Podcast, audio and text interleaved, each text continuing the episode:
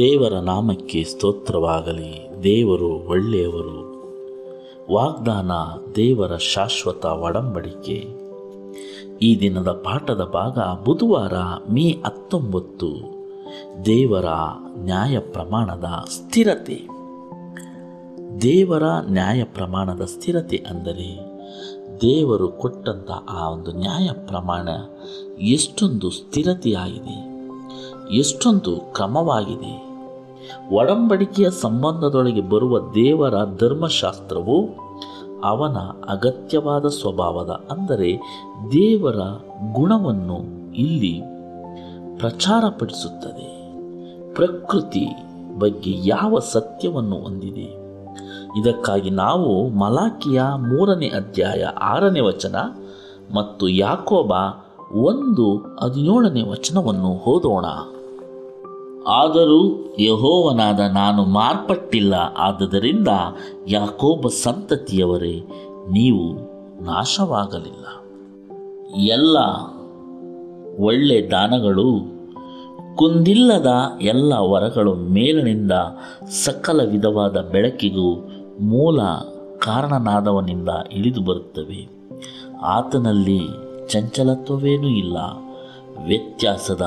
ಸೂಚನೆಯೂ ಇಲ್ಲ ದೇವರ ಧರ್ಮ ಪ್ರಮಾಣವು ಮೌಖಿಕ ಆ ಹಾಗೂ ಅಥವಾ ಲಿಖಿತ ರೂಪದಲ್ಲಿ ವ್ಯಕ್ತವಾಗಿರುವ ದೇವರ ಚಿತ್ತ ಚಿತ್ತವಾಗಿದೆ ಕೀರ್ತನೆ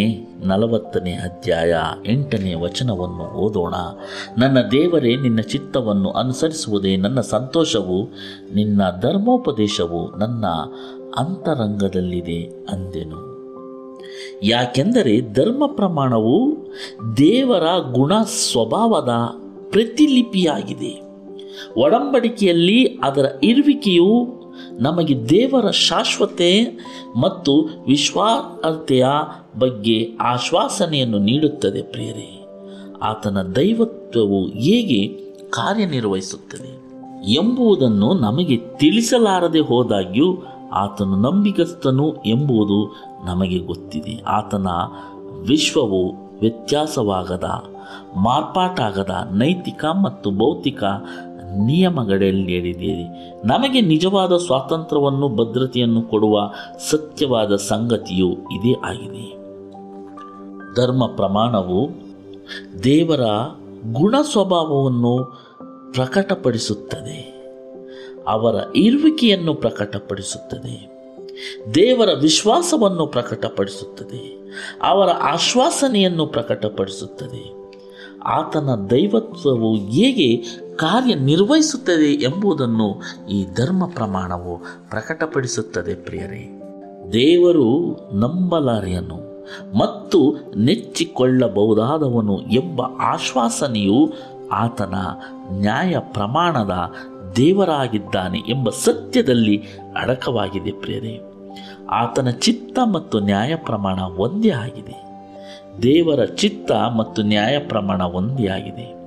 ದೇವರ ಚಿತ್ತ ಏನೆಂಬುದನ್ನು ಈ ನ್ಯಾಯ ಪ್ರಮಾಣದಲ್ಲಿ ದೇವರು ನಮಗೆ ತಿಳಿಸಿಕೊಟ್ಟಿದ್ದಾರೆ ಸರಿಯಾದದು ಯಾವಾಗಲೂ ಸರಿಯಾಗಿರುತ್ತದೆ ಯಾಕೆಂದರೆ ಅತ್ಯುತ್ತಮ ಸಾಧ್ಯತೆಯು ಸಂಬಂಧವನ್ನು ವಿವರಿಸುತ್ತದೆ ಆದ್ದರಿಂದ ದೇವರ ನ್ಯಾಯ ಪ್ರಮಾಣವು ಎಂದಿಗೂ ಸ್ವೇಚ್ಛಾಚಾರವೂ ಅಲ್ಲ ಅಥವಾ ಐಲಾಟವೂ ಅಲ್ಲ ದೇವರ ನ್ಯಾಯ ಪ್ರಮಾಣವು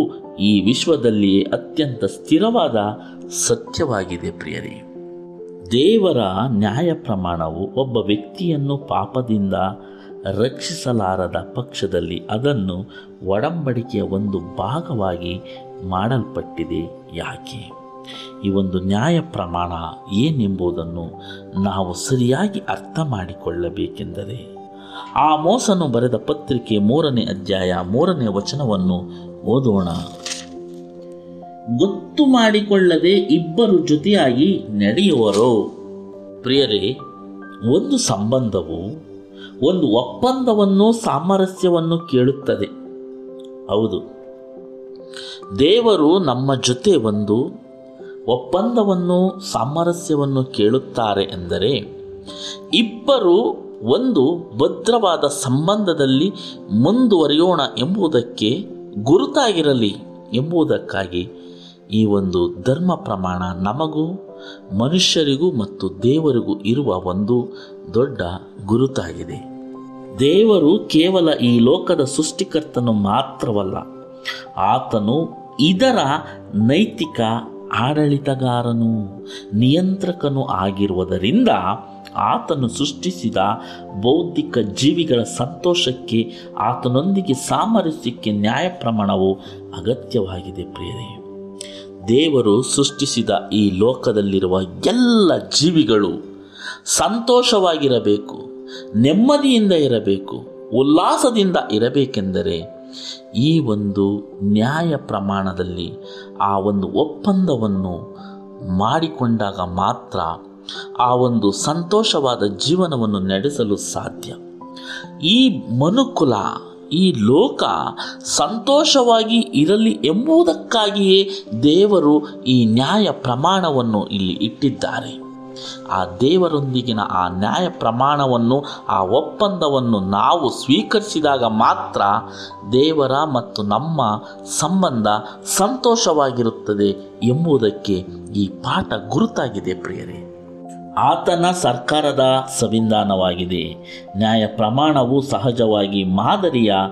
ಮಟ್ಟವಾಗಿದೆ ಅಥವಾ ಒಡಂಬಡಿಕೆಯ ಏರ್ಪಾಟಿಗೆ ಮತ್ತು ಸಂಬಂಧದ ಕರ್ತವ್ಯ ಇದರ ಉದ್ದೇಶವು ನಮ್ಮನ್ನು ರಕ್ಷಿಸುವುದಕ್ಕಲ್ಲ ಆದರೆ ದೇವರಿಗೆ ನಾವು ನಿರ್ವಹಿಸಬೇಕಾದ ಕರ್ತವ್ಯ ಪಾಲನೆಯನ್ನು ಇದು ವಿವರಿಸುತ್ತದೆ ಹೌದು ಪ್ರಿಯರೇ ಈ ಒಂದು ನ್ಯಾಯ ಪ್ರಮಾಣ ಈ ಪ್ರಮಾಣವನ್ನು ನಾವು ನಮ್ಮನ್ನು ರಕ್ಷಣೆ ಮಾಡಿಕೊಳ್ಳುವುದಕ್ಕಾಗಿ ಅಲ್ಲ ರಕ್ಷಣೆ ಎಂಬುದು ಆತನ ಕೃಪೆಯಿಂದ ಬರುವಂತಾಗಿದೆ ಆದರೆ ಈ ನ್ಯಾಯ ಪ್ರಮಾಣವು ನಮ್ಮ ಕರ್ತವ್ಯ ಪಾಲನೆಯನ್ನು ವಿವರಿಸುತ್ತದೆ ನಾವು ದೇವರ ಜೊತೆ ಅನ್ಯೋನ್ಯವಾಗಿದ್ದೇವೆ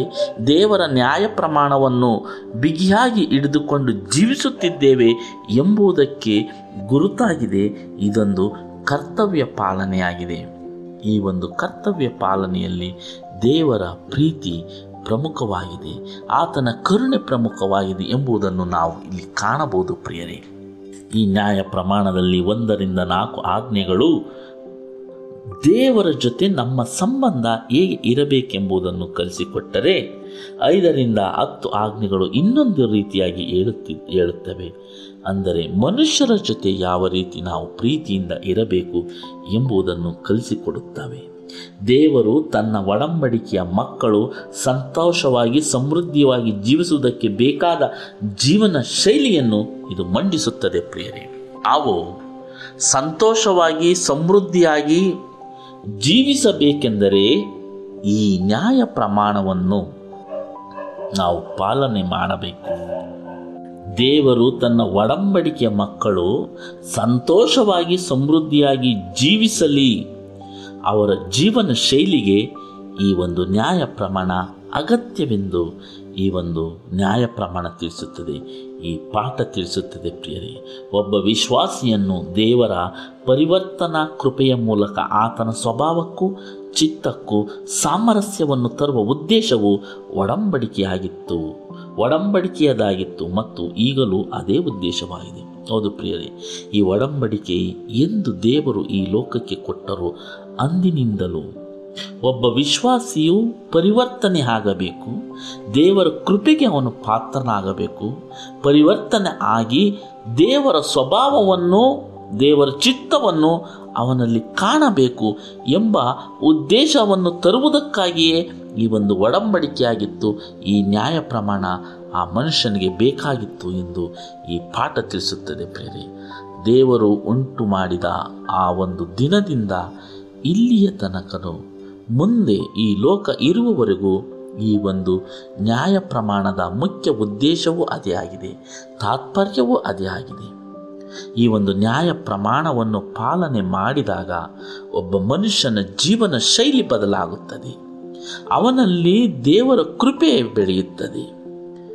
ಆತನ ದೇವರ ಸ್ವಭಾವ ಆತನಲ್ಲಿ ಮೂಡುತ್ತದೆ ಈ ಒಂದು ಅಂಶಗಳು ಆ ಒಬ್ಬ ಮನುಷ್ಯನಲ್ಲಿ ಹೊರಬರಲಿ ಎಂಬುದಕ್ಕಾಗಿ ಈ ನ್ಯಾಯ ಪ್ರಮಾಣವನ್ನು ದೇವರು ನಮಗಾಗಿ ಇಟ್ಟಿದ್ದಾರೆ ಪ್ರೇರಿ ಈ ಒಂದು ವಾಕ್ಯವನ್ನು ಕೊಟ್ಟಿದ್ದಕ್ಕಾಗಿ ದೇವರ ನಾಮಕ್ಕೆ ಸ್ತೋತ್ರವಾಗಲಿ ಮುಂದಿನ ಪಾಠದಲ್ಲಿ ಮತ್ತೆ ಭೇಟಿ ಆಗೋಣ ವಂದನೆಗಳೊಂದಿಗೆ ಆಮೇನ್